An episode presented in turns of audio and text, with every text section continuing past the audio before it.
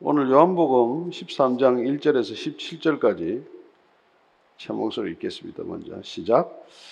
6월절 전에 예수께서 자기가 세상을 떠나 아버지께로 돌아가실 때가 이런 줄 아시고 세상에 있는 자기 사람들을 사랑하시되 끝까지 사랑하시니라. 마귀가 벌써 시몬의 아들 가롯 유다의 마음에 예수를 팔려는 생각을 넣었더라. 저녁 먹는 중 예수는 아버지께서 모든 것을 자기 손에 맡기신 것과 또 자기가 하나님께로부터 오셨다가 하나님께로 돌아가실 것을 아시고 저녁 잡수시던 자리에서 일어나 겉옷을 벗고 수건을 가져다가 허리에 두르시고 이에 대야에 물을 떠서 제자들의 발을 씻으시고 그 두르신 수건으로 닦기를 시작하여 시몬 베드로에게 이르시니 베드로가 이르되 주여 주께서 내 발을 씻으시나이까?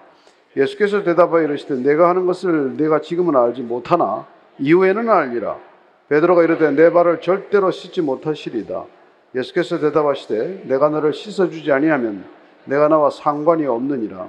시몬 베드로가 이르되 주여 내 발뿐 아니라 손과 머리도 씻어 주옵소서. 예수께서 이르시되 이미 목욕한 자는 발밖에 씻을 필요가 없느니라. 온 몸이 깨끗하니라. 너희가 깨끗하나 다는 아니니라 하시니 이는 자기를 팔자가 누구인지 아심이라. 그러므로 다는 깨끗하지 아니하다 하시니라. 그들의 발을 씻으신 후에 옷을 입으시고 다시 앉아 그들에게 이르시되 내가 너에게 행한 것을 너희가 아느냐? 너희가 나를 선생이라 또는 주라 하니 너희 말이 옳도다. 내가 그러하다. 내가 주와 또는 선생이 되어 너희 발을 씻었으니 너희도 서로 발을 씻어주는 것이 옳으니라. 내가 너에게 행한 것 같이 너희도 행하게 하려 하여 본을 보였노라. 내가 진실로 진실로 너에게 이르노니 종이 주인보다 크지 못하고 보냄을 받은 자가 보낸 자보다 크지 못하나니 너희가 이것을 알고 행하면 복이 있으리라. 아멘. 하나님 아버지, 어, 우리 자신이 너무나 중요한 시대를 살아갑니다.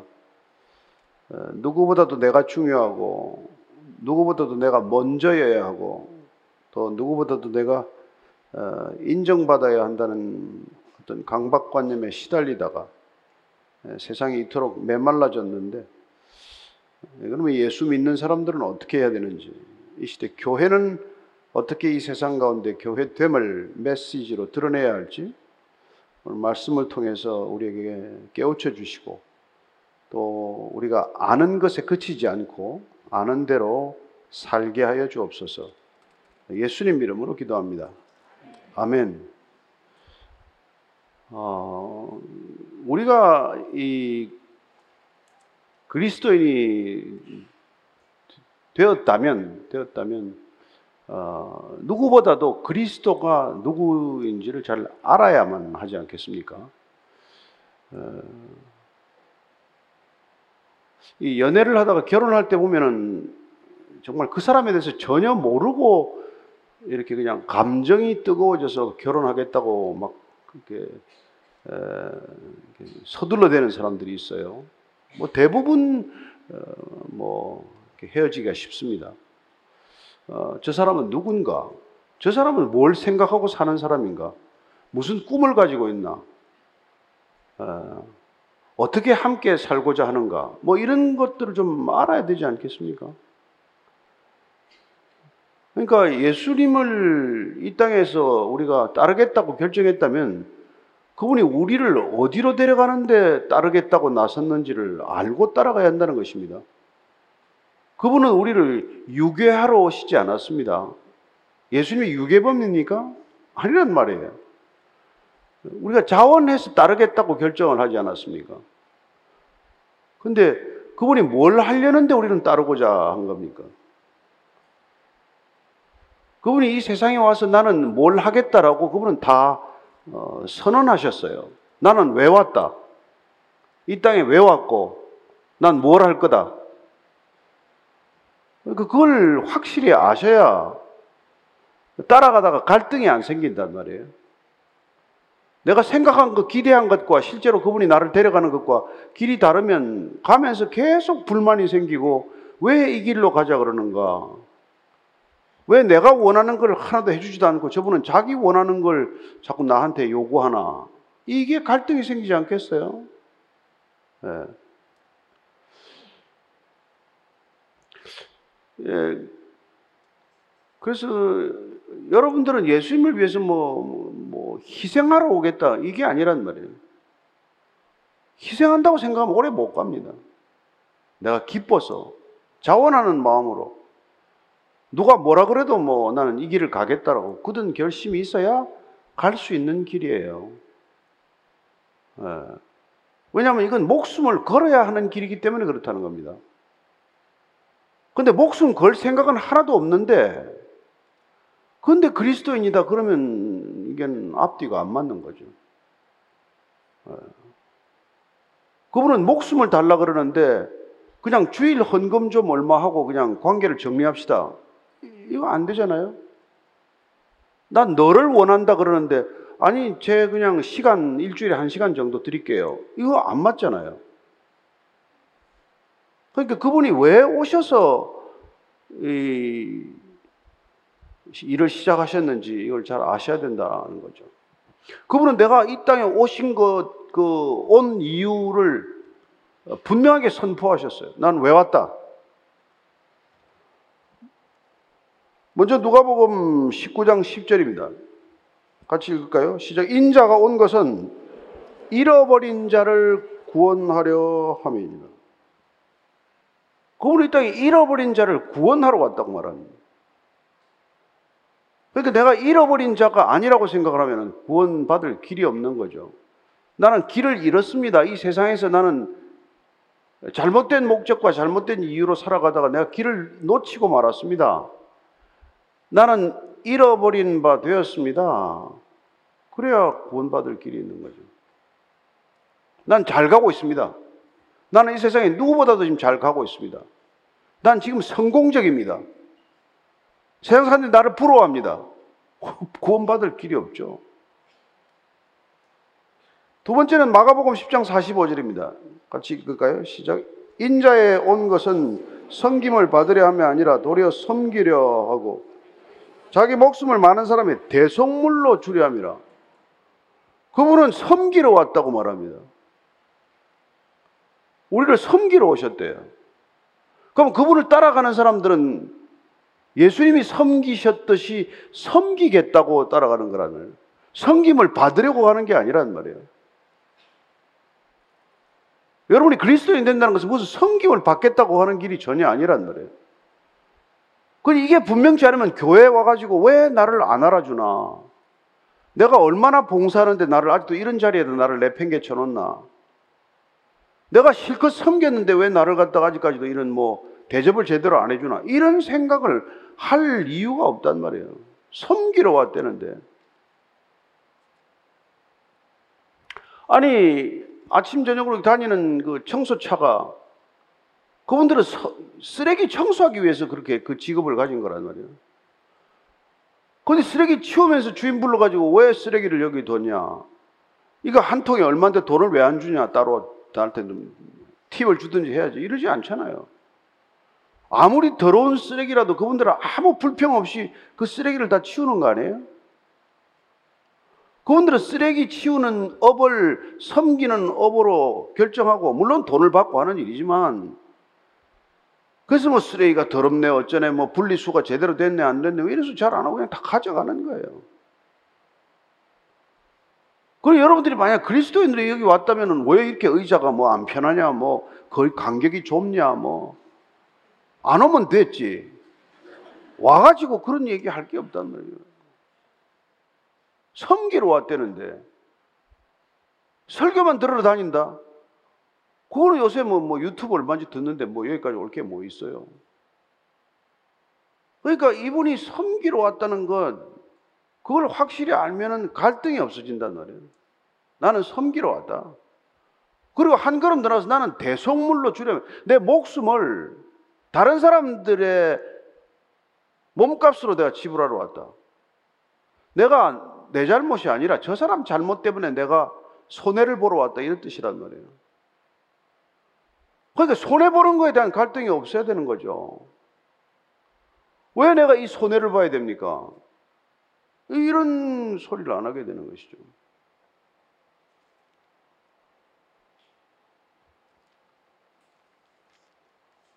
그래서 그분은 나는 내 몸을, 내 생명을 대속물 속전으로 내가 주러 왔기 때문에 나는 죽으러 왔다는 거예요. 죽으러 왔다는 거예요.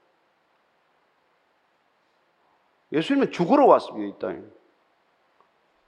우리의 죄값을 치르는 화목 제물로 온 거라는 거예요. 그러니까 요한복음 12장 앞에 24절 보면은 이게 내가 죽겠다는 걸 이렇게 표현합니다. 시작. 내가 진실로 진실로 너에게 이르노니 하늘에 미리 땅에 떨어져 죽지 아니하면 하늘 그대로 있고 죽으면 많은 열매를 맺느니라. 왜 죽겠다는 겁니까? 도대체 왜왜 죽으러 와서 이렇게, 이렇게 죽겠다고 막 자꾸 얘기 자꾸 하십니까? 뭐 때문에 죽으시려는데요? 내가 안 죽으면 나 혼자 그대로 있지만 내가 죽어야 많은 열매를 맺기 때문에 나는 죽어야 한다는 거예요.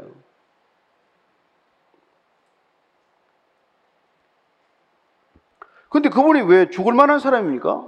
그분 누군데 죽겠다는 겁니까? 그게 빌립보스 사도 바울이 깨달은 거예요. 그는 빌립보스 2장 6절에서 8절까지입니다. 시작. 그는 근본 하나님의 본체시나 하나님과 동등됨을 취할 것을 여기지 아니하시고 오히려 자기를 비워 종의 형체를 가지시고 사람들과 같이 되셨고 사람의 모양으로 나타나서 자기를 낮추시고 죽기까지 복종하셨으니 곧 십자가에 죽으심이라. 하나님인데 땅에 얹으셨다는 거예요. 하나님인데 인간이 되셨다는 겁니다. 하나님이 인간이 된 게 사실이라면은 우리가 뭐, 뭐 조금 낮아졌다 이런 건 비교할 게 없는 거죠. 내가 뭐 하다가 지금 나는 뭐, 뭐가 이렇게 됐습니다. 내가 전직 뭐입니다. 이게 무슨 소리, 그게, 그게, 그게. 그분 앞에서 무슨 얘기를, 내가 뭘 하다가 지금 내가 여기까지 왔습니다라는 얘기할 게 없단 말이죠.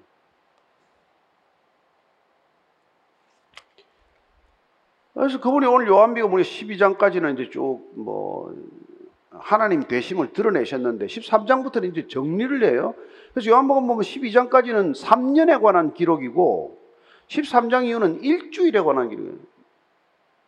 마지막 그 6월절 절기 일주일 동안 있었던 일이 13장부터 이제 마지막까지인데 13장부터 16장까지를 특별히 다락방 강화라고 해요. 이거는 제자들에게만 하신 말씀입니다.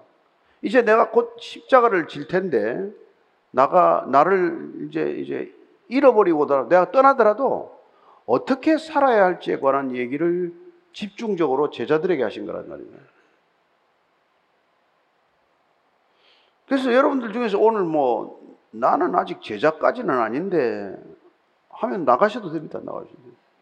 난 그건 들을 필요 없습니다. 나는 아직까지 뭐, 뭐 그냥 지나가는 과객 정도요. 그냥 극장의 관객 정도지 난 제자까지는 뭐 아직 부담이 돼서 못 하겠습니다. 그러면 뭐 이거 읽을 필요 없죠. 그러나 여러분이나 제가 그리스도인이다. 나는 진짜 크리스찬으로 살겠다라고 하면은 이 얘기를 깊이 새겨들어야 되는 것이죠. 왜냐하면 크리스찬으로 살아가는 게 이런 삶이다를 오늘 이제 보여주시는 거란 말이에요. 그분은 근데 그게 왜 오셔서 그냥 내 목숨을 주겠다, 내 하늘에 미랄이 떨어져 죽겠다, 왜 이런 얘기를 하시냐?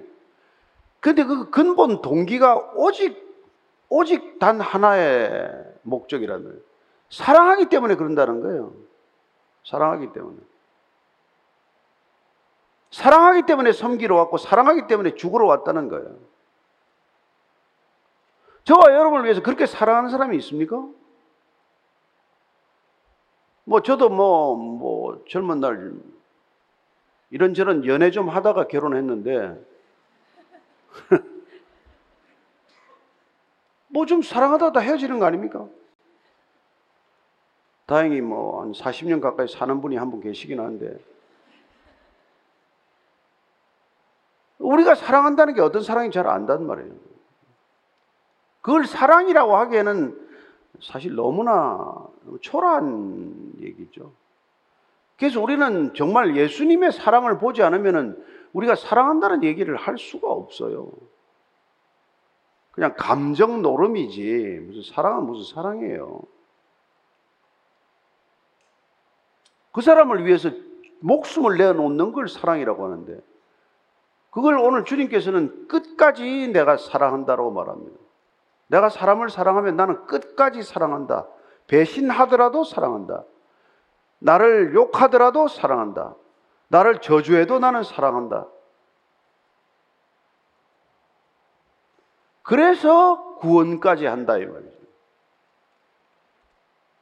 그래서 내가 잃어버린 자를 구원하러 왔는데 그걸 어떻게 구원한다? 사랑하기 때문에 그를 구원하는데 구원하는 방법은 내 목숨을 버려서 내가 섬겨서 그를 구원할 터인데 그렇게 구원하는 것은 사망에서 생명으로 옮겨 놓는 것이고 내 아버지 집에 거할 곳이 많아서 내가 그를 다시 내가 성령을 보내서 나를 내 있는 곳으로 데려가기 위해서 얼마나 사랑하면 여기 와서 예?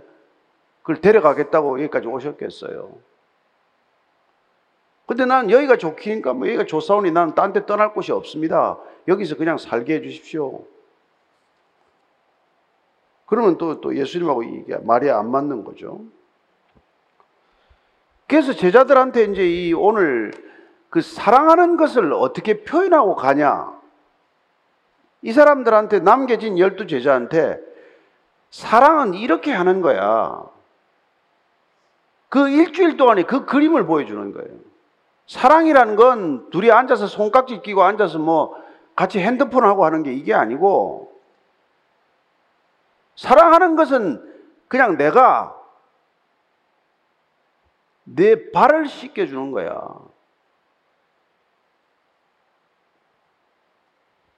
이 부부가 살아가면서 서로 발 씻겨주는 일이 없습니다.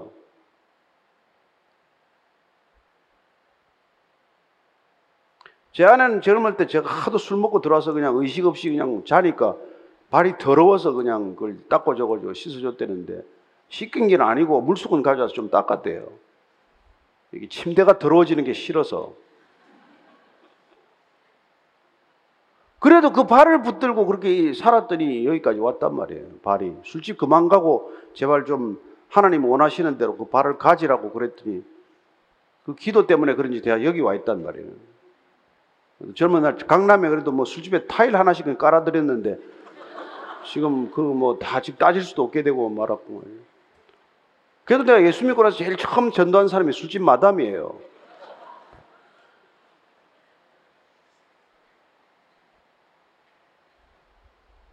그래서 정말 주님께서 이 발을 씻겨주는 거는 그냥 뭐 아내가 남편, 술 취한 남편 발 닦아주는 거야. 이게 말이 안 된단 말이에요. 어떻게 선생이 제자 발을 씻깁니까? 그래서 제자 성추행하는 선생이 얼마나 많은데 점잖게만 대해도 좋은데 어떻게 제자들 발을 씻겨주냔 말이에요. 죽음을 앞두고 그런, 그런 퍼포먼스가 가능합니까? 죽음을 앞두고 지금 다 이게, 이게 지금 내가 이거 지금 코앞에 죽음을 앞두고 어떻게 사람 발을 씻겨줄 생각을 할 수 있냐는 말이에요.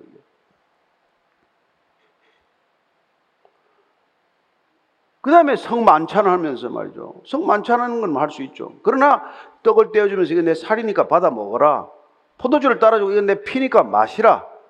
너희들이 내 피를 먹고 내 살을 먹어야 그래야 내가 내 안에 내가 내 안에 있어야 그래야 서로 사랑하게 되는 거라고. 그렇게 내가 너를 사랑같이 내가 사랑하면 그때 너희들은 서로 사랑할 수 있게 되는 거야. 그리고 십자가에 달려서 죽으면서 다 이루었다. 내가 인간을 사랑해서 구원하는 것, 내 몸값을 치르고 구원하는 것을 다 이루었다. 다 사랑하기 때문에 그런 일들이 일어난 거란 말이에요. 그래서 나중에 철이 들고 보니까, 아, 우리는 사랑에 어마어마한 빚을 졌구나. 그분의 사랑에 너무나 큰 빚을 져서 내가 어떻게 더 해볼 도리가 없구나. 나는 누구한테 사랑한다고 말하기도 부끄럽구나. 내가 누구를 위해서 섬겼다라고 말하는 것, 초라한 얘기구나. 그런 걸 깨달았기 때문에 제자들이 전부 다 순교했단 말이에요. 물론 가론 유다는 뭐그 전에 자살하고 말았지만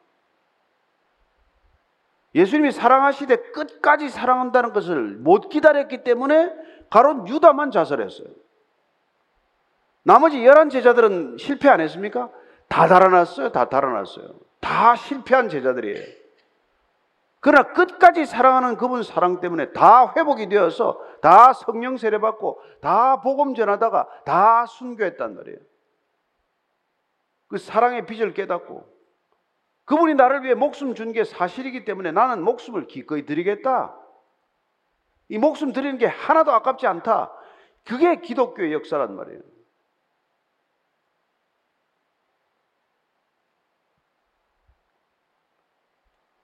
근데 뭐 이런저런 뭐 가지고 와가지고 기도를 합시고 그걸 뭐 40일 작정 기도를 하네 뭐 무슨 뭐 뭐 세일의 기도회를 하네 금식 기도를 며칠 하네 그 들어보면 다 예수님하고 상관없는 기도가 많아요.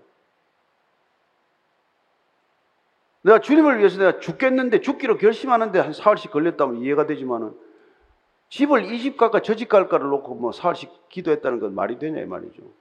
애가 무슨 뭐뭐 뭐 무슨 뭐 이 대학 갈까 저 대학 갈까를 놓고 뭐 새벽 기도를 한 달씩 했다는 게 그게 뭐 그 대단한 일이에요 그게. 모든 종교가 다 하는 일인데. 뭐 그런 기도를 하지 말라는 게 아니라 그런 기도도 안 하는 것보다 낫지만 그러나 예수님께서 지금 우리에게 원하시는 건 그게 아니라 내 이름으로 기도하는 게 무슨 기도 자기 소원의 리스트를 다 얘기하고 나서 예수님 이름으로 기도합니다. 그렇게 하라고 그 이름을 준 게 아니란 말이에요. 예수님의 존재에 합당한 기도를 하라고 내 이름으로 기도합니다. 그걸 붙이라는 거지. 자기가 원하는 걸 잔뜩 늘어놓고 나서 예수님 이름으로 기도합니다. 그때 이루어졌다고 또 간증하고 다니네. 듣지도 마세요. 그건, 자기 스토리고.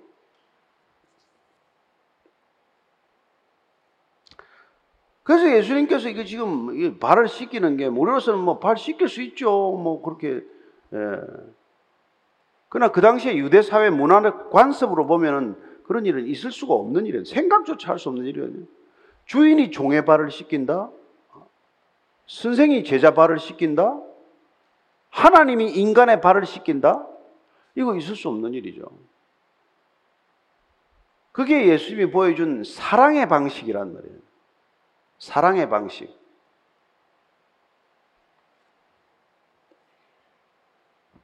우리가 그 사랑에 빚졌기 때문에 그 빚 갚아라고 또 예수님이 그럽니까? 그러지 않으세요. 그걸 나중에 너희들이 알게 된다. 나중에 깨달은 사람들은 삶이 달라진다는 거예요. 그러면 이 모든 질서가, 이 세상의 질서가 권력적 질서로 이루어진 이 세상이 예수님이 시작한 사랑의 질서로 온전히 바뀌는 것을 경험하게 하기 위하여 예수님께서는 지금 이 사랑의 작업을 시작하신 것이죠.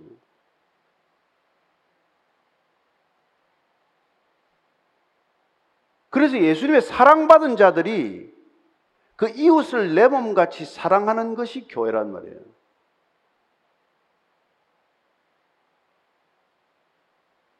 무슨 뭐, 뭐 건물 지었다고 교회가 아니고, 무슨 교단에 속했다고 교회가 아니고, 예수님의 사랑을 아는 사람들이 그 사랑을 어떻게 하면 내가 이웃으로 흘려보내나 그 사랑을 빚을 갚을 수 있나? 아니, 갚을 수 없지만은 그러나 조금이나마 내가 주님 받은 게 너무 크고 감사해서 조금이라도 좀 갚는 심정이 되었으면 좋겠다. 그렇게 살아가는 사람들의 공동체가 교회인데 뭐, 뭐 일을 하자고 모인 게 아니란 말이에요. 그 사랑을 갚는 방식이 뭐 사람이 다양할 수 있죠. 어떤 분은 주신 재능을 마음껏 개발해서 그 재능으로 세상을 섬기는 거란 말이에요. 그게 뭐 연기자의 삶일 수도 있고, 뭐 가수의 삶일 수도 있고, 뭐 교수의 삶일 수도 있고, 뭐 의사의 삶일 수도 있고, 선교사의 삶일 수도 있고, 그건 각자 주신 달런트와 주신 소명에 따라서지만 어쨌든 그 모든 동기는 그분의 사랑에 빚졌기 때문에 그분의 사랑의 빚을 갚는 마음으로 살아가는 것. 그게 우리 그리스도인들의 말이에요. 그래서 사랑하지 않으면 아무것도 되는 게 없단 말이에요. 사도 바울이 그걸 깨달은 거예요. 아, 사랑 없이 살아가는 거는 아, 울리는 꽹과리와 뭐, 뭐, 뭐, 그런 거나 마찬가지네.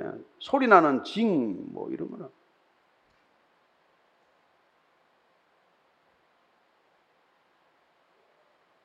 내가 내게 있는 모든 재산으로 뭐 다 헌금하고 해도 아무 소용이 없구나. 내가 몸을 불살하게 내가 분신 자살해도 아무 소용 없구나. 이걸 안 거라는 진짜 사랑이 동기가 아니라면 그런 거 아무리 해봐야 아무에게도 도움이 되지 않는다는 거예요. 그래서 그 예수님께서 이 사랑을 내가 받으라. 이 섬김을 내가 받지 않으면 나하고 아무 상관이 없다. 예수님이 섬기는 것을 경험해보지 않은 사람은 누구도 섬길 수가 없단 말이에요. 자기 열심으로 섬길 수 있죠. 그러나 그러면 나중에는 분노하게 된단 말이에요. 심지어 기도하고도 분노를 하는 사람들이 있어요.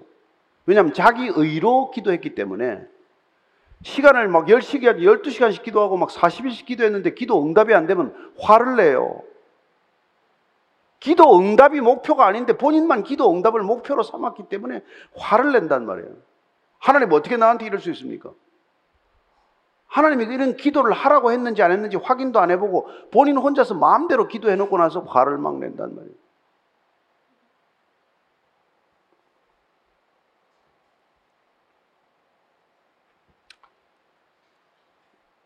오늘 예수님께서 참 이런 놀라운 얘기를 하셨기 때문에 그래서 결국 내가 사랑한 것처럼 너희들도 사랑하는 게 마지막 계명이에요. 새 계명.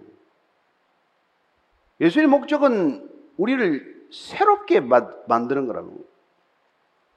그걸 뭐, 뭐 훈련을 시켜가지고 강압적으로 프로그램을 통해서 아니요. 그분이 끝없이 사랑하심으로 그래서 요한복음 13장 34절 35절의 세 계명이 그분의 모든 사랑을 압축해서 그 사랑을 우리에게 마치 쏟아붓듯 부으셔서 우리가 그 사랑으로 누군가를 사랑할 때 세상을 바꿔놓는 일이 일어난다는 것이죠.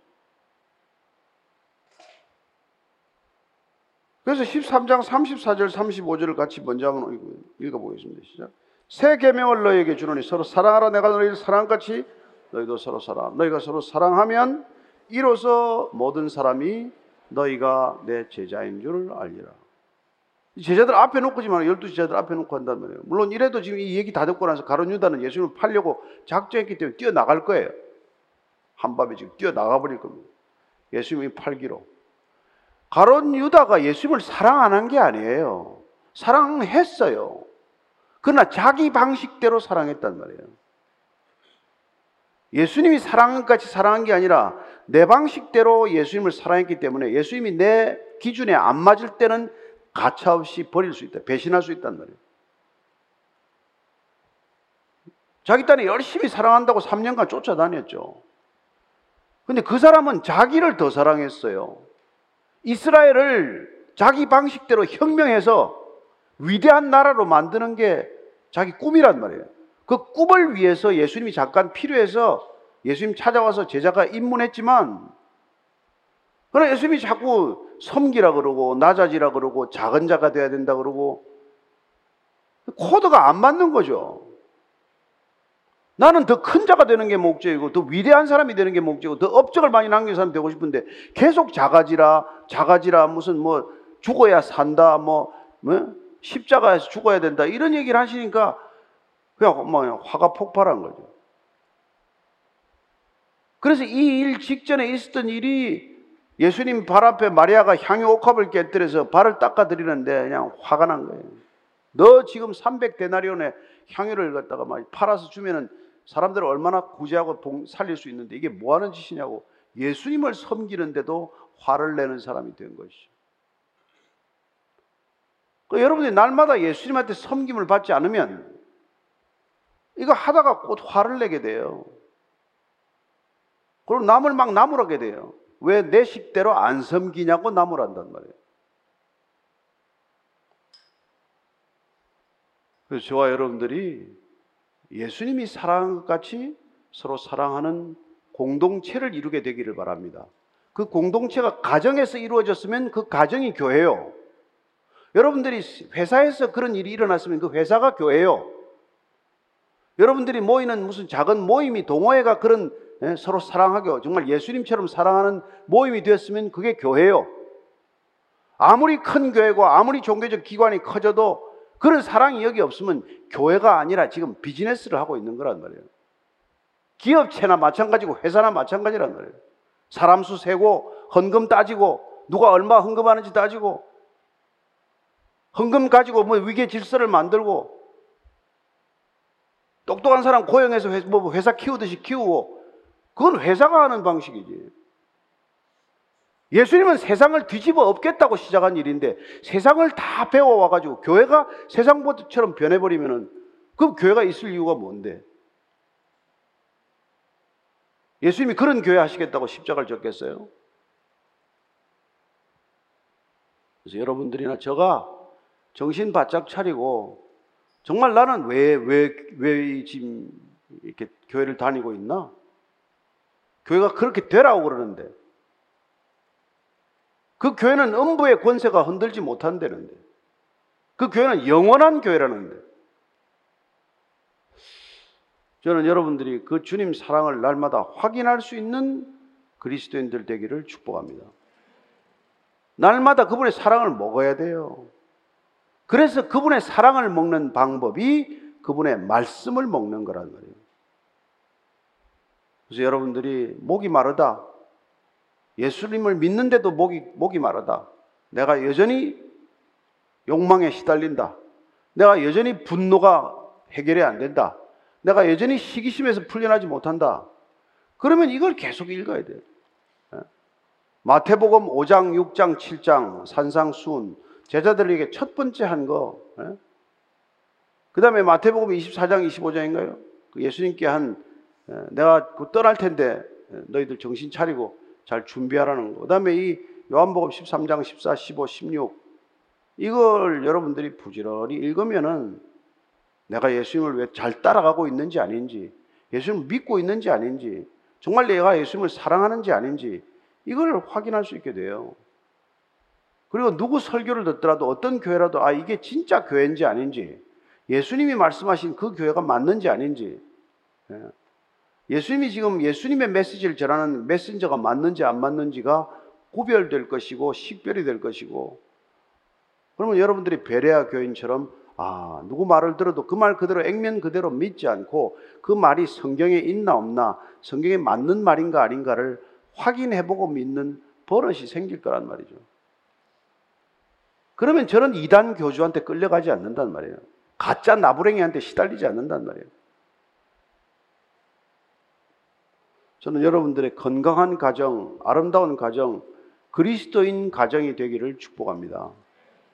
그 가정이 곧 교회가 되기를 축복합니다. 이 교회 또한 하나님의 가정과도 같은 교회가 되기를 갈망합니다. 그 길은 우리한테 있지 않습니다. 우리 능력에 있지 않기 때문에 예수님께서 내가 죽어야 유익이고 내가 떠나야 너희들에게 유익이고 내가 떠나야 너희들에게 보혜사 성령이 오시면 그분이 오셔서 너희를 진정한 교회 되게 할 것이고 너희를 참된 그리스도인이 되게 할 것이고 너희들이 그때 비로소 나를 따를 수 있게 될 것이라고 말한 것입니다. 저는 여러분들이 어, 날마다 성령을 사모하고 성령 충만하기를 기도하고 그리고 날마다 성령 세례 받은 것을 확인하고 주님과 함께 이 거친 세상을 잘 살아내기를 축복합니다. 잠깐 기도할 때 하나님 주님 사랑을 제가 알게 해 주십시오. 그 사랑을 날마다 확인하게 해 주십시오. 그 사랑에 메인 받게 해 주십시오. 그 사랑 때문에 살아가는 존재가 되게 하여 주옵소서. 한번 그렇게 같이 기도하겠습니다. 하나님 아버지, 주님께서는 내가 너를 사랑한다. 내가 너를 기뻐한다. 하는 그 음성을 우리에게 들려주시고자 합니다. 귀를 열면, 눈을 뜨면 이 세상의 숱한 것들을 보면 하나님의 사랑 고백이 들릴 줄로 믿습니다.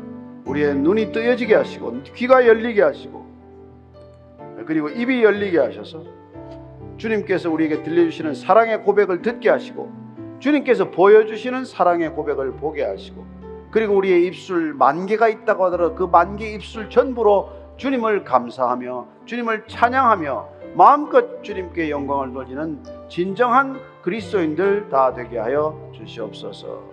예수님 이름으로 기도합니다. 아멘.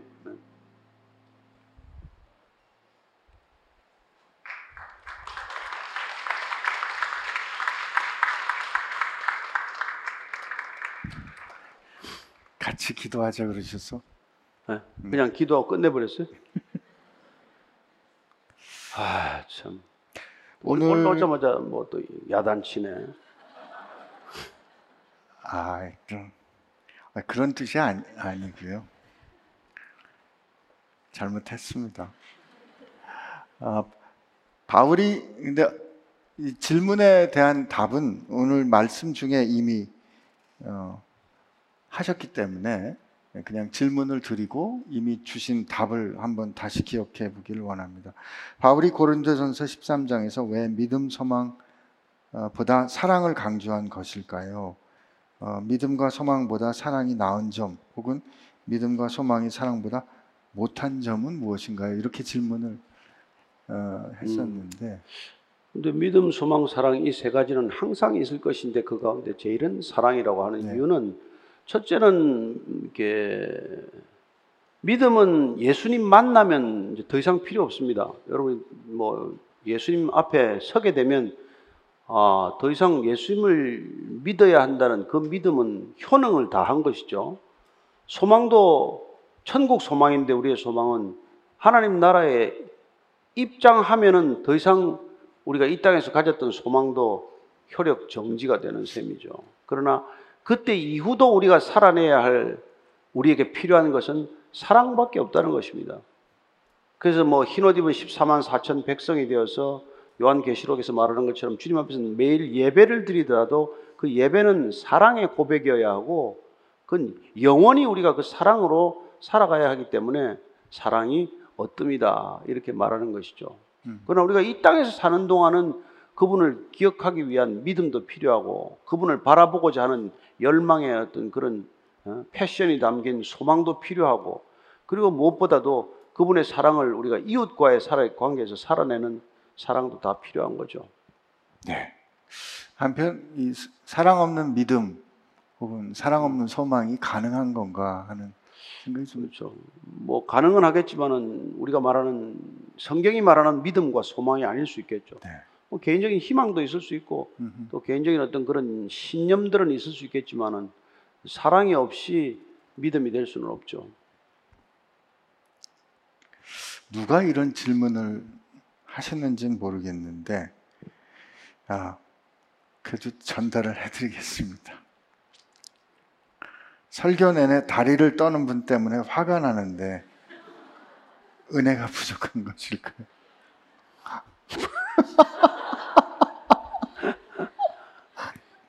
아, 참 이 얘기하면 안 될 것 같은데. 내가 무슨 얘기 하려는지 아시죠? 아, 네네네. 좀 답변을 하시죠.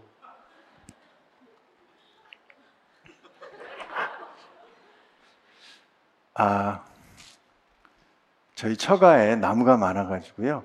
모기가 많았어요. 그래서 이제 제가 이제 기- 신혼인데 예배를 하는데 어, 장인어른부터 모든 가족이 예배 중에 다 다리를 떠는 거예요. 예, 저만 다리를 안 떨어요.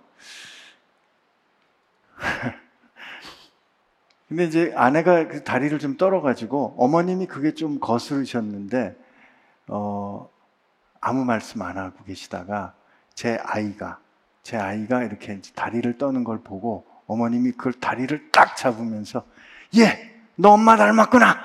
이제 그게 이제 한 번 나온. 근데 저 이 다리 설교 말씀을 듣는데 다리 떠는 거가 계속 보, 어, 보이는 거는 바꿔 말하면 설교에 집중 안 하셨다는 뜻이에요. 설교 집중하면 다리 떠는 거 안 보입니다. 그 괜히 신경 쓰지 마시고요. 예. 제가 뭐 답을 잘 못하겠는데 좀 근데 그 뭐 다리를 떨건 손을 떨건 좀 그냥 불쌍히 여기는 거죠. 그냥 아, 아니 그러면 그- 제 아내가 너무 불쌍해지고 아니 아니 그게 아니 진짜 이 뭐 가족들은 그런데요. 이 같이 기도하다가도 모기 소리가 엥 나면은 딱 잡고 어이 주여 또 이렇게 계속 한다는데 그 진짜 모기가 많아서 다리를 쫓느라고 이렇게 뜰 수도 있는 거고 또 아니면 그게 이제 습관이 돼서 할 수 있는데 옛날에 어른들은 그게 막 복이 나간다 무슨 재수 없다 이래가지고 엄청 나무랐어요. 저도 이제 뭐 야단 맞고 그런 때가 있는데 나이 드니까 뭐 그것도 또 버릇이 없어지고 했는데 그러나 이제 개인적인 그런 분도 어떤 때는 말이죠. 또, 또 이 코를 훌쩍거리는 분도 있어요. 또 소리, 목에 소리 내는 분도 계시고, 여러 가지 우리 예배를 좀 집중하지 못하게 하는 바로 옆자리나 뭐 이렇게 주변에 있는 사람들이 있고, 또 어떤 사람들은 그냥 뭐 계속 뭐 아멘, 아멘 해가지고 또 이렇게 설교를 못하게 하는 분도 계시고, 여러 가지 있는데, 에, 거기에 방해를 안 받으려고 애는 쓰죠. 근데 정 안 되면은 얘기하는 게 필요합니다. 예. 그래서 어떤 설교자는 막 그 칼날같이 얘기해요. 그만하시라고 나, 나 나 가라고 막 이렇게까지 해요. 하는데 예. 그러니까 본인 이 나중에 하면은 좀 가서 그 다리 조금 있다가 떠시면 안 됩니까? 처음에는 아버지한테 일러 바치고 아버지 저 다리 좀 멈추게 해주세요. 기도하다가 안 되면은 그렇게 할 수 있는 거죠. 근데 그 웃으면서 얘기해야 됩니다. 아, 심각하게 얘기하면 관계가 나빠지니까 웃으면서 참 아름답게 떠시는데 조금 예배 집중이 안 되니까 도와달라고 이렇게 얘기할 수 거예요. 목사님하고 이렇게 대화할 때 제가 목사님 말씀을 잘 듣는다 그러는 뜻으로 네, 음, 이렇게 좀 했는데 어느 분이 여기다가 안 목사님, 음, 네, 좀 안 했으면 좋겠다고. 참 나중에 별게 다 거슬리는 거죠, 그죠? 그러니까 이거는 그냥 거슬고 불편한 거지 잘못한 걸까 하는 생각도 들고요. 여러분 비행기 오래 타시면 다리 좀 떠셔야 돼요. 이거 너무 비행기 오랫동안 가만히 있으면 피 밑으로 몰려가지고 피떡 생기거든요. 그러니까 다리 좀 떠시고 이렇게 뻘고 이렇게 하셔야 되거든요. 그러니까 너무 이렇게 밉게 보지 마시고. 예. 목사님, 혹시 지교회 내시고 싶은 계획은 없으신가요? 너무 멀고 가기 힘들어서 근데 새벽교회 가고 싶어서 새벽 예배 가고 싶은데 이런 계획. 근데 우리 지교회랑 그런 이제 표현들을 하지 않고 저희들 여기 같이 이제 동역하는 목사님들한테 오면서부터 저희들은 이렇게 권하, 권합니다. 어, 언제든지 준비가 되면 떠나십시오. 가셔서 교회가 되십시오. 그렇게 해서 교회가 지금 형제 교회들이 꽤 몇 개 생겼어요. 근데 제가 이제 원칙은 베이직 교회라는 이름을 이렇게 쓰지 못하게 쓰지 않는 게 좋겠다고 설득을 해서 서로 간에 합의를 한 거죠. 왜냐하면 이 교회는 이게 프랜차이징 시스템이 아니잖아요. 그 브랜드가 아깝다고 해서 그 브랜드를 자꾸 사용하는 것은 덕스럽지 않다고 생각하는 건 탓이고 또 하나는 교회는 유기체적 공동체예요. 그러면 유기체적 공동체는 독특한 생명력이 있는데 그 독특한 생명이 있는 것은 각자의 고유한 이름이 있어야 된다라는 게 제 생각이고 우리가 큰 애가 아무리 은혜롭다고 둘째 애를 갖다가 2번이라고 말하지 않듯이 각자에게 이름을 주, 는 것이죠. 그래서 지교회라는 표현도 조금은 조심스럽고 그리고 교회가 무슨 뭐 본교회가 있고 지교회가 있는 거 아니거든요. 그렇지 않고 교회는 하나하나가 다 주님의 교회고 주님의 교회라면 주님이 주시는 이름이 있을 것이다. 그 이름을 어, 성도들하고 같이 받는 게 좋겠다. 그렇게 해서 지금 저희들이 같이 이렇게 나 여기 있다가 나가서 동역하시는 분들이 다 교회 이름을 이렇게 독특하게 이름을 지으셨어요. 그래서 뭐, 뭐, 우리가 뭐 지스퀘어 처치, 뭐, 숨교회, 음. 무슨 뭐, 예, 베이스 캠프. 베이스 캠프 교회, 제주도에는 또 베이스 캠프 교회라고 있어요.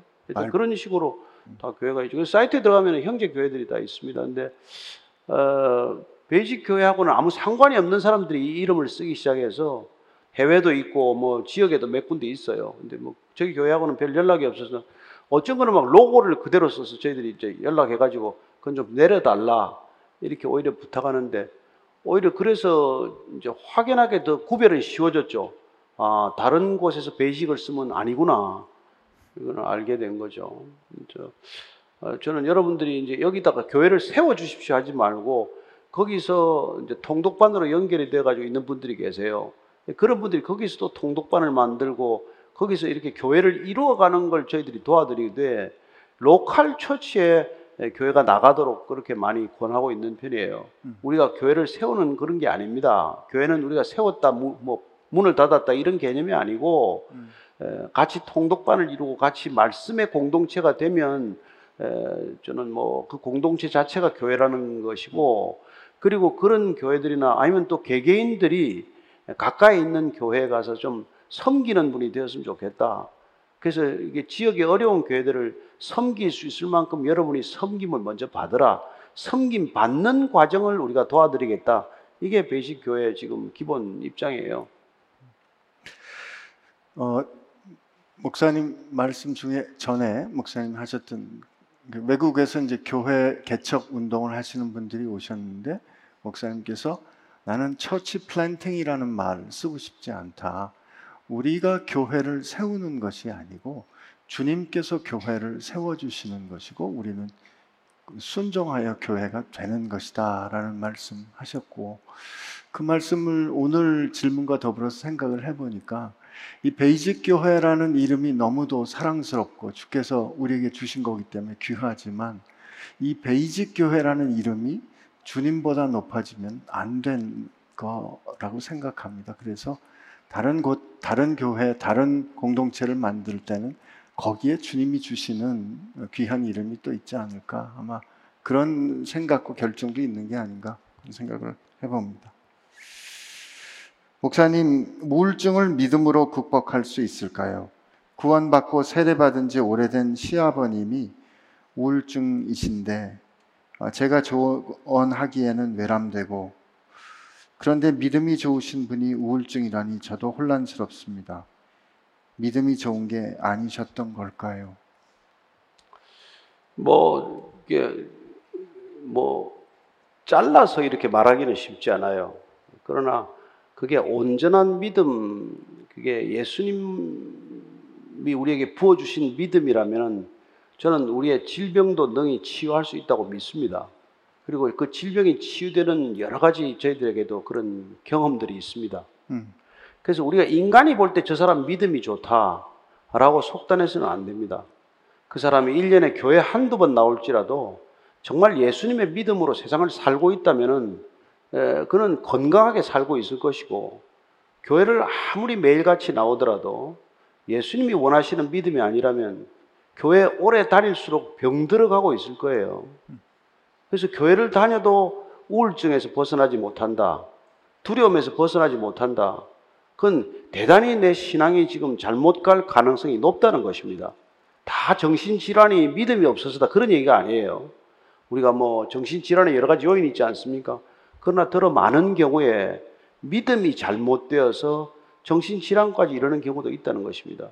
그래서 교회 오래 다닌 사람들 중에서 오히려 이 정신적인 이 멘탈이 약해지고 정서적인 불안이 더 강해지는 그런 사람들이 많아요.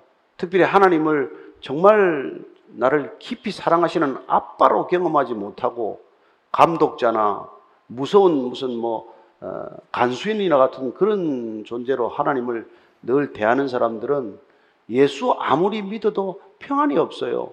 기쁨이 없어요. 자유함이 없어요. 잘못 믿고 있는 거예요. 잘못 믿고 있는 거예요. 진리 안에서 자유를 경험하지 못하고 예, 그리스도의 사랑으로 내가 충분히 회복되지 못하고 그리고 주님께서 성령 세례를 주셔서 우리가 물과 성령으로 거듭나지 않으면 여러분 갈수록 더 다른 길로 가게 된다는 것입니다. 그래서 어, 어쩌면 은혜로 시작한 믿음이 병들어서 점점 율법주의자가 되었던 것과 마찬가지로 우리 신앙도 그렇게 병들어갈 수 있다는 거죠. 의사 입장에서 변명을 좀 할 필요가 있다고 생각이 되는데요. 우울증, 주요 우울증이라 그러거든요. 유병률이 그러니까 얼마나 이렇게 병이 생기는가 생각보다 높습니다. 한 15% 정도 돼요. 여성들은 조금 더 많다 그러고요. 100명이면 15명에서 한 20명 정도가 평생을 살면서 우울증 진단을 받을 수 있는 거예요. 원인은 여러 가지가 있습니다. 뭐 생화학적인, 유전적인, 환경적인, 뭐 트라우마를 받거나 그래도 그럴 수 있고요. 저는 우선은 그렇기 때문에 그게 그렇게 드문 일은 아니다. 첫 번째 생각하고요. 두 번째, 우울증은 그러면 꼭 암이나 감기나 코로나나 이런 거하고 다른 건가 하는 질문도 해보고요. 세 번째는 지금 목사님 말씀해 주신 것처럼 신앙이 잘못됐기 때문에 특히 정신질환에 영향을 크게 잘못, 어, 큰 영향, 악영향을 받는 경우가 많이 있기 때문에 그런 경우에 바른 신앙을 가질 수 있는 그런 기회가 되기도 하고 그 다음에 어, 시아버님께서 우울증을 앓고 계신다면 그 우울증이 신앙이 잘못된 거라고 우리가 그 원인을 그렇게 찾을 것이 아니라 어, 요한복음 9장에 나오는 것처럼 자기 죄 때문입니까? 그 부모의 죄 때문입니까? 라고 물을 때 주님이 그에게서 하나님이 하시는 일을 드러내기 위함이다라고 우리가 시각을 좀 바꾸고 같이 기도할 수도 있을 거라고 생각합니다. 원해서 우울증 앓는 사람 많지 않습니다. 그래서 우선 이 원인을 자꾸 우리가 잘 모르면서 따지다 보면 자칫하면 정죄할 수 있거든요. 그래서 그런 면에서 좀 어, 같이 기도하는 그런 마음이 있었으면 하는 생각이 음, 듭니다. 그렇죠.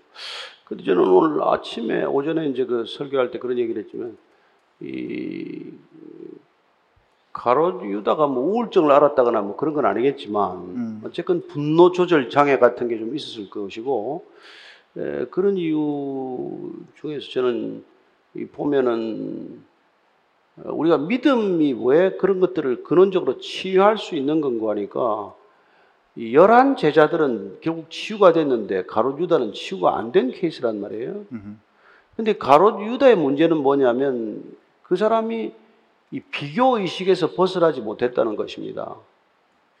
그리고 그는 어쩌면 칼을 품고 다녀야 할 만큼 여전히 예수님을 따라다니면서도 두려움에 사로잡힌 사람이에요. 에, 그리고 끝내 그는 에, 끝까지 가는 사랑을 믿지 못하고 중도 포기함으로써 탈락한 거예요. 그래서 인생에 패배하는 길은 세 가지 길밖에 없어요. 부러워하거나, 두려워하거나, 포기하거나. 음. 이거 다 건강한 믿음이 주는 게 아닙니다. 여러분, 믿음이 오면은 부럽지 않습니다. 예. 정말 여러분들 재벌도 부럽지 않고 대통령도 부럽지 않고 누구도 부럽지 않아요. 그만큼 큰, 크신 하나님을 경험했기 때문에 그런 거란 말이에요. 음. 하나님은 온 우주보다도 크신 분이에요. 상상이 안 되겠지만. 어떻게 그런 분을 우리가 안다고 하면서 이렇게 부러워할 수 있고 두려워할 수 있냔 말이에요. 신체적인 두려움은 있어요. 칼이 목에 들어왔는데 두려울 수 있죠.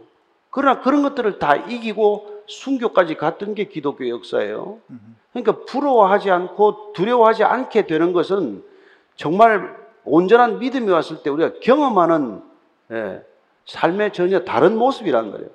그리고 또 한 가지는 내 능력이 부족하다고 포기하지 않아요. 음. 우리는 애시당초 무능력자예요. 그래서 내 능력으로 가는 길이 아니기 때문에 이 길이 가야 하는 길이라는 소명이 생기면은 절대로 중간에 포기하지 않습니다. 예. 음. 그래서 저는 여러분들이 어, 뭐 병원에 가서 도움을 반드시 받으셔야겠지만 그러나 병이 출발하는 요인들을 본인이 좀 살필 수만 있다면은 많은 경우에 많은 정신적인 우울증이나 그 공황장애나 이런 것들이 사실은 어, 올바른 믿음, 건강한 믿음, 정말 어, 제대로 된 믿음으로 고쳐질 수 있다는 것을 믿으셔야 되고 또 실제로 그런 경우를 저희들이 많이 에, 정말 뭐 이렇게 듣고 있다는 거예요. 그, 그, 그건 우리 간증으로 듣는 것이죠.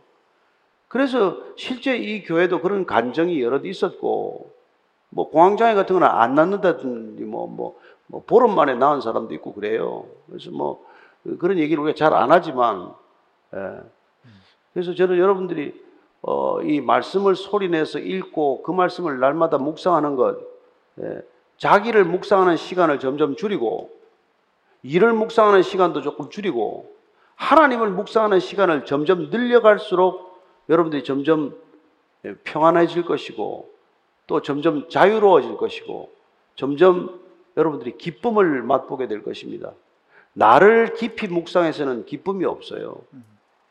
여러분들이나 저나 하나님을 묵상할 때 기쁨이 있을 줄로 믿습니다. 아멘. 우리 아플 때 있잖아요. 그 아플 때 그러면 아픈 동안에는 하나님의 사랑을 못 받고 있는 기간인가? 그렇지 않습니다. 그래서 저는 그렇기 때문에 하나님이 사도 바울이 그렇게 간절히 기도했는데도 사도 바울의 지병을 고쳐주시지 않고 내가 준 내 은혜가 내게 족하다고 말씀하신 게 아닌가 싶어요. 아플 때 힘든 일이 있을 때 그때 여전히 우리는 하나님의 사랑받는 자녀라는 것 기억하셨으면 좋겠습니다. 목사님 저는 남에게는 화가 안 나요. 웬만하면 다 이해가 되고 뭐 그렇습니다. 싸울 일도 없고. 근데 남편한텐 참다가도 참았던 화가 한 번에 침입니다. 진짜 마지막 이웃사랑 그 이웃은 남편인 듯 해요. 집안일, 육아, 직장, 시댁 등등 이런 사적인 것들이 얽혀 있어서 더 그런 것 같아요. 제가 영육간에 힘드니까 남편에 대한 원망이 너무 큽니다. 이겨낼 방법 좀 알려주세요. 마지막에 조금 민망했는지 흐흐 이렇게 지냈어요. 근데 누구에게나 이런 십자가는 있어요. 그게 남편이라는 것에 지금 내 감정 전체가 묶여 있는 상태일 뿐이죠. 음. 어떤 사람은 직장에서 그런 사람을 만나기도 하고 인생에 그런 사람을 한두 사람 꼭 만나게 돼 있어요. 어, 어떻게 보면 우리는 하나님께서 우리에게 그런 십자가를 안겨주심으로 그 십자가가 우리를 붙들고 가도록 하는 것일 수도 있다는 것을 한번 생각해 보셔야 합니다. 음. 마치 우리가 뭐 동해안에서 어, 노량진 어시장까지 올 때 뭐 이렇게 광어를 갖다가 싱싱하게 살려서 데려오기 위해서 수조에다가 메기를 한 두세 마리 넣어서 이 메기를 피하느라고 광어가 살아서 도망다니다가 예, 싱싱하게 살아서 오는 것과 마찬가지로 하나님께서 우리가 인생을 살아가면서 우리가 늘 긴장하고 깨어 있을 수 있을 수밖에 없는 상황의 가장 1번이 우리를 힘들게 하는 사람이라는 것입니다. 그 사람 때문에 기도하고 있고 그 사람 때문에 내가 신앙이 성장하고 있다는 것도 한번 돌아보시기 바랍니다. 꼭 나쁘게만 볼 게 아니고 저 사람 때문에 내가 겸손해질 수밖에 없고 대개는 자녀들 문제죠. 어떤 부모가 자녀들에 만족하겠어요? 자녀는 다 속썩입니다. 정말 막 그냥 호적을 파버리고 싶은 만큼 화가 날 때가 있더라도 참고 또 참고 끝까지 참음으로써 자녀가 독립할 수 있고 살아갈 수 있고 또한 부모도 그 모든 고난의 과정을 통해서 본인이 성숙했다는 것을 알게 되는 것이죠. 그래서 꼭 힘들게 하는 사람을 이렇게 그냥 부정적으로 바라볼 게 아니라 저분 때문에 내가 산다. 저분이 내 은인이다. 예, 세상에 나를 도와주는 은인이도 은인이지만 나를 괴롭게 하는 분도 은인이에요. 예, 그렇게 생각을 바꾸시라는 것이죠. 목사님 제가 혹시 그 은인은 아니에요. 뭐 괴롭히는 게 있어야죠. 뭐 일주일에 한 번 만나가지고 뭘 괴롭히겠어요. 아, 그 얘기를 또 여기서 이렇게 공개적으로 또. 늘 세브란스에 계세요.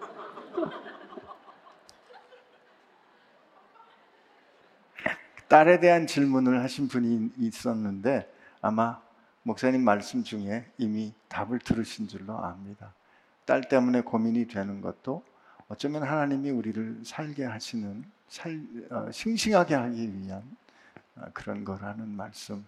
그래서 전에 한번 내가 얘기를 드렸는데 아- 아프리카에서 이 홍수가 날 때 범람할 때 어차피 뭐 개울 같은 것들이 물, 물이 불어가지고 건너가기 어려울 때 반드시 큰 돌을 하나씩 안고 그 강을 개울을 건너가야 돼요. 음. 그 돌을 놓치면 떠내려가는 겁니다. 그 돌이 무거워서 죽을 것 같지만 그 돌이 나를 지키는 거예요. 여러분 인생은 그렇게 간단하게 설명되지 않습니다. 왜 저런 고난이 저 사람한테 있나? 그 사람한테 필요한 고난일 수 있다는 것을 우리가 이해해야 되는 것이죠. 하나님이 사랑하는 방식은 우리가 생각하는 것보다 훨씬 깊고 훨씬 높고 훨씬 넓은 사랑이기 때문에 우리가 좁은 시각을 가지고 그렇게 정리해서는 안 된다는 거죠. 예. 예수님께서 나면서 소경된 사람을 바라보는 눈을 바꿔주시고 그에게 하나님의 일을 보여주셨듯이 우리로 어렵다, 어, 힘들다라고 느끼게 하는 상황이나 사람들도 우리가 어떻게 바라보는가에 따라서 달라질 수 있을 것 같습니다. 우리 능력으로 안 돼도 주님께서 함께 하십니다. 그리고 뭐 조금 조심스러운 얘기지만 바로 그렇게 하나도 감사할 조건이 안 되는 거기까지 감사하도록 만드는 게 하나님의 목적이에요. 네. 별로 아멘 안 하시는 것 같습니다. 예. 후에는 알게 되리라.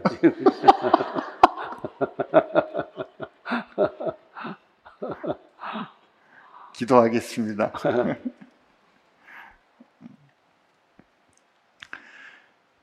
주님, 어,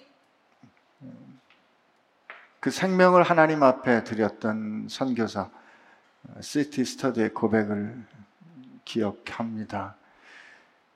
예수님 그분이 정말 하나님의 아들이시고 그분이 나를 위하여 죽은 것이 사실이라면 우리가 그를 위하여 하는 그 어떤 일도 위대할 수 없다라고 했던 고백. 그리고 그 고백처럼 평생을 하나님께 어, 아낌없이 인생을 드려도 주저함이 없었던 것은 그를 향한 하나님의 사랑을 알았기 때문이 아니겠습니까? 주님, 우리가 늘 부족하다 생각하고 우리가 늘 아쉽다 느끼는 것은 어쩌면 우리를 사랑하시되 끝까지 사랑하신 생명을 주시기까지 사랑하신 그 주님의 사랑을 우리가 아직 다 깨닫지 못한 것 때문이라 생각하여 주님 앞에 우리 마음을 돌이킵니다. 주님 구하오니 오늘 우리를 향하여 주어 주신 그 주님의 사랑이 어떠한가를 아는 사람 되게 하여 주옵시고 혹시 세상 사람들은 야, 너 어떻게 견딜 수 있어? 어떻게 그럴 수 있어? 라고 안타까워 하는 일을 겪게 될지라도 나를 향하여 주어주신 그 사랑의 빚진 자 되어 사랑에 힘입어 다시 일어날 수 있는 저희들 되게 하여 주옵소서. 주님 베드로처럼 근심하며 주님 물어보실 때 우리가 고백합니다. 내가 이 사람들보다 나를 더 사랑하느냐? 주님, 우리가 어떻게 주님을 사랑해 왔는지, 사랑한다고 말하면서도 주님 온전히 사랑하지 못했던 우리 마음 다 아시기에 주님, 우리가 근심하며 고백합니다. 주님, 사랑합니다. 주님을 향한 우리의 사랑이 날마다 깊어갈 수 있도록 주여 우리의 마음을 지켜 주옵소서. 이제는 우리를 사랑하사 생명을 주시기까지 끝까지 사랑하신 우리 예수님의 은혜와 그 사랑을 그렇게 부어주시기로 결정하신 창세전부터 결정하신 우리 아버지 하나님의 사랑하심과 그리고 우리가 그 사랑받는 자녀된 것을 확증해 주시는 성령님의 힘주심이 사랑의 빚진 자 되어 그 사랑으로 누군가를 사랑하며 살기로 다시 결심하는 교회와 지체들 가운데 함께 하시기를 주의 이름으로 축원하옵나이다. 아멘.